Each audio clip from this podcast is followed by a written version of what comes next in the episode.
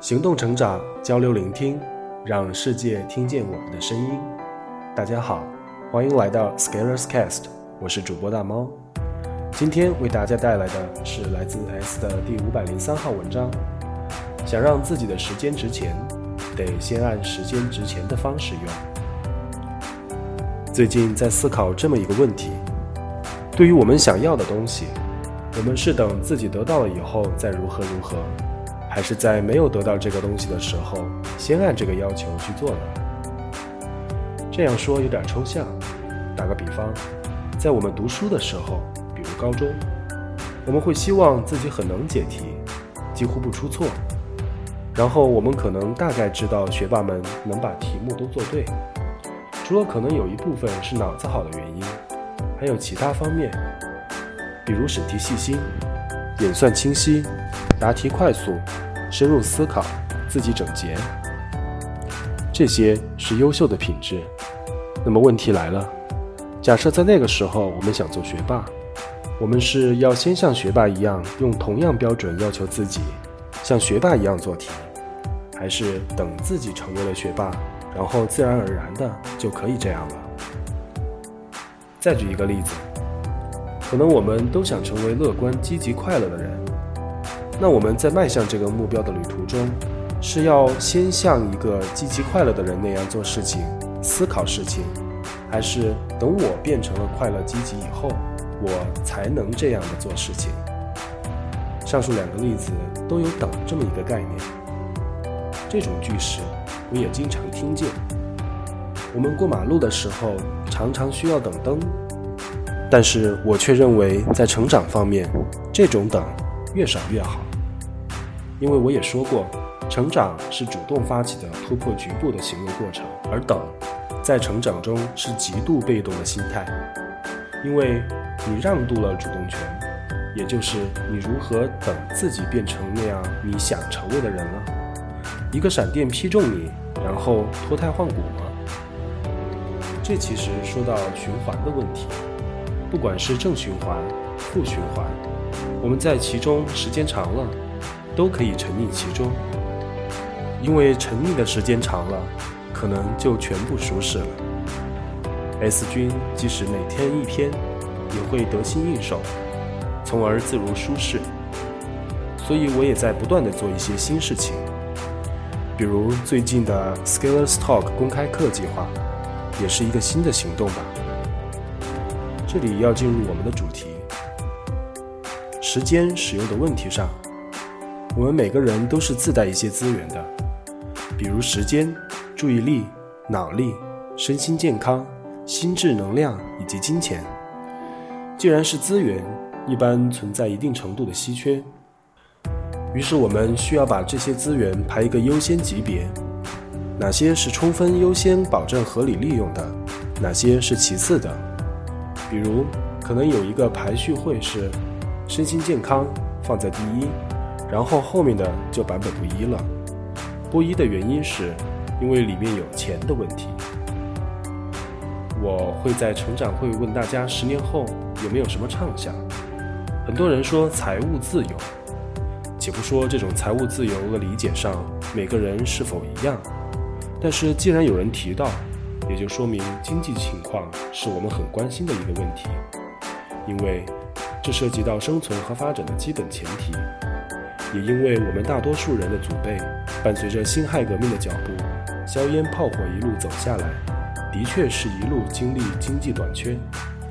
于是可以认定，我们在经济上是相对短缺的，也就是大多数人的思考逻辑：好好读书，考个好大学，将来卖个好价钱。但是这里的微妙就在于，我相信对于金钱这个资源。还有一个更重要的资源被我们无意忽视了，那就是时间。我还相信金钱是依附于价值的，就是你有多少价值能够提供出去，或者你有多少被利用的价值，在结果上，你通常就会拥有相当量级的金钱。所以现在的大学生会说工作不好找。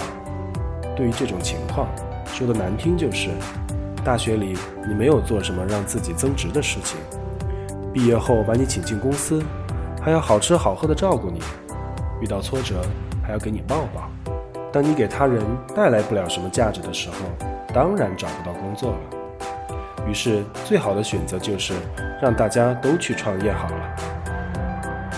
说回来，我相信金钱的占有量是和价值对等的，而且这是个结果。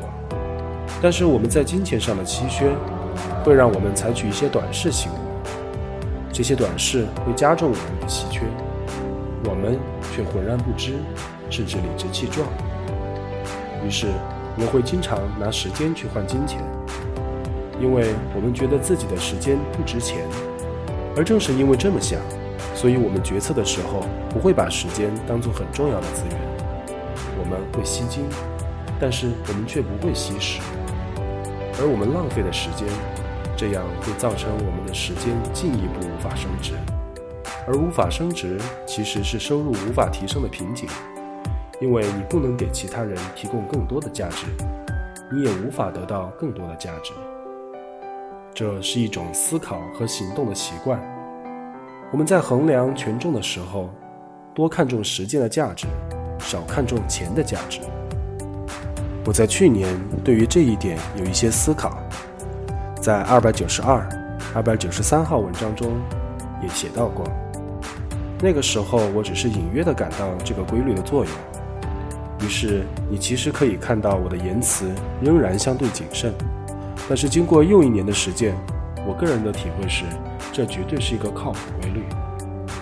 但是困于时间和金钱双重稀缺的人们，可能完全没法理解这样一种规律的运行方式。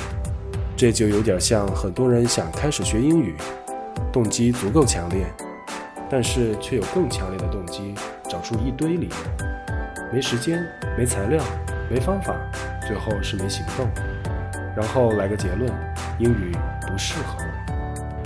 其实这就是一个局部了，而你的成长，就是要着手开始突破这个局部。这件事是你自己的事情，我能告诉你要怎么做，但是去做的只能是你自己了。很多人会说，我就是没钱，所以我的时间根本不值钱，所以我要拿时间来换钱。这样任性的性格，我其实挺喜欢的。但是在你的时间不值钱的时候，你去付出的时间本身也是低效的。就像有的人一幅字能卖出几十万，而你的字也只能在房租合同上画个押。这样说是不是很绝望？文章开始我说过，如果你要什么，你可能得像已经有什么那样去做。本着这个思路。所以我的结论是，付费是提升和突破的唯一途径。因为假使你想成为财务自由，财务自由的人是用钱换时间，还是用时间换钱呢？我在思考这个问题的时候，想起了我对于走出循环的两篇文章，二百九十四及二百九十五。然后我发现和当时文章的分析结果印证了，就是像物理学里。不同的领域推出的公式最后一致的感觉，但是有的人无法理解，他们只是单纯的认为，只要你谈到付费，就是你在向我要钱，在抢钱，就是钻到钱眼里，就是商业利益，就是铜臭。这个要怎么看？就像半杯水一样，有的人就是认为已经没了半杯，从而空叹这个操蛋的世界。我们充分尊重世界的多样性。其实，付费更多的含义是一种筛选机制，也是对于价值交换的认可。更重要的是，其实对于阶层日益割裂严重的社会而言，付费是产生跨阶层连接为数不多的机会了。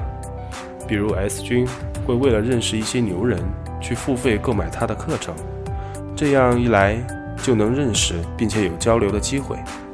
最后，我们能成为朋友，而他的月收入是 S 君的十倍以上，也给了我很多启发。而假使我的生活原地不变，我可能不太容易接触到这样一群人，那我就一直固守在自己的局部，然后还以为世界就是这个样子。十倍收入未必有十倍能力，但是八倍总是有的吧？而你只要付费上课，就能产生链接。我想不到比这更划算的事情了。但一件事情，如果你能够通过付费来解决的话，就不要在决策的时候立马排除，因为还有很多事情是你付费也搞不定的。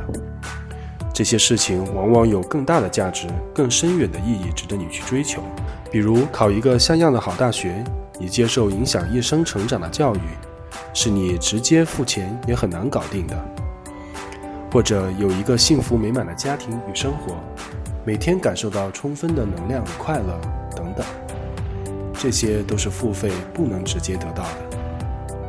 所以，我们应该把时间投入在这样的领域的运营上，这些才是你要在一生中努力追逐的成长。当然，你付费了以后，仍然可能会被坑，因为你不可能保证所有的人都靠谱。但是，这并不妨碍我们一颗付出投入的心。最后，我再回到题目上。我们说，付费的习惯是为了着眼于时间的合理利用上，因为我们想在经济上更富足，而经济富足的人，时间价值也是高的。于是，我们得先像自己时间真的值钱那样去合理安排、有效利用。只有先这么做到，才有后续的想象空间。而这还有一个前提是，你一定要多做事情。强力行动，否则你花钱把时间买下来，挥霍浪费，那还不如用那点时间去换钱呢。文末有人说：“那我认可要付费了，但是的确没有钱怎么办？”少年，我们在成长中会面对很多困难，而这个困局就是我们需要去解决的第一步，这也是我们面对的第一个挑战了。以上就是文章的全部内容，感谢您的收听，我是今天的主播大猫，期待与您下次再见。